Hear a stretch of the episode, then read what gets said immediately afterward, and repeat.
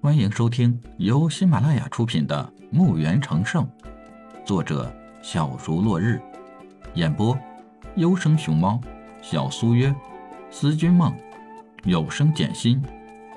欢迎订阅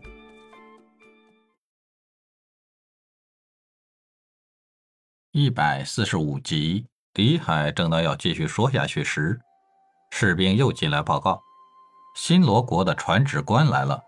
让李海出去接旨。在场的几大门派的长老听到士兵的报告，都在看着李海的反应，就看李海如何面对眼前的事。李海回头对士兵说：“你去告诉他，我不属于他们新罗国，不受他新罗国管辖。想要参加拍卖会可以，如果不是，就请走人。”士兵抱拳道。是城主。士兵转身出去执行李海的命令。众人没想到李海会这样直接处理问题，难道他不怕新罗国的围剿吗？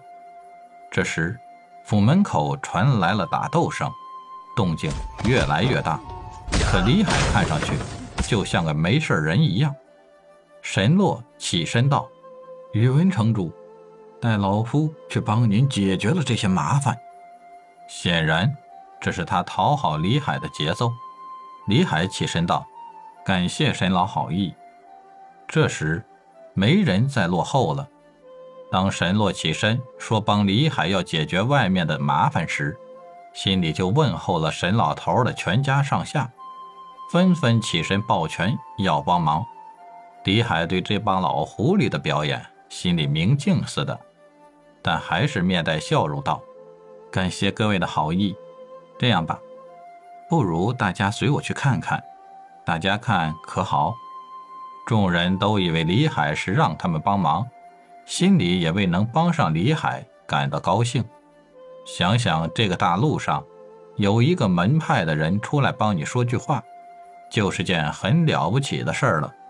何况现在这四大门派，而且还都有长老级的人物帮忙。那是怎样的场面？可是，这些人出来时看到场面后大惊。三百多的高阶武者包围着新罗国的使节，四十几个圣阶武者还压着三十多个人，还有五个圣阶武者围着一个武尊在打斗。这些人和庄园里的士兵穿的铠甲都是一样的。难道这些都是宇文李海的人？太恐怖了！住手！李海喝道。五个圣者退回到李海的身边。此时，那个武尊面露恐惧，气喘吁吁的歇息了好一会儿，大声说道：“宇文李海，你要叛国不成？”李海一步步的走向那个武尊。赫连大声道：“宇文城主，不可靠近行于，老朽帮你解决了他。”不必了。李海淡淡的一句话，回绝了赫连的帮忙，依然向着那个行雨走去。叛国？我好像不属于你们新罗国的，何来的叛国？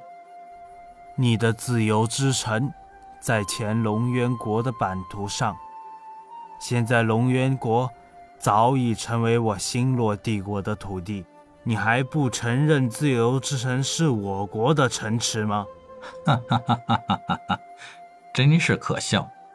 你们只是灭了龙渊国，何况我也没有承认我自由之城是龙渊国的城池，又何来是你新罗国的？你，那好，老夫就先拿下你这个什么狗屁城主！说着，行鱼挥出一拳击向李海。本集已播讲完毕，请订阅专辑，下集更精彩。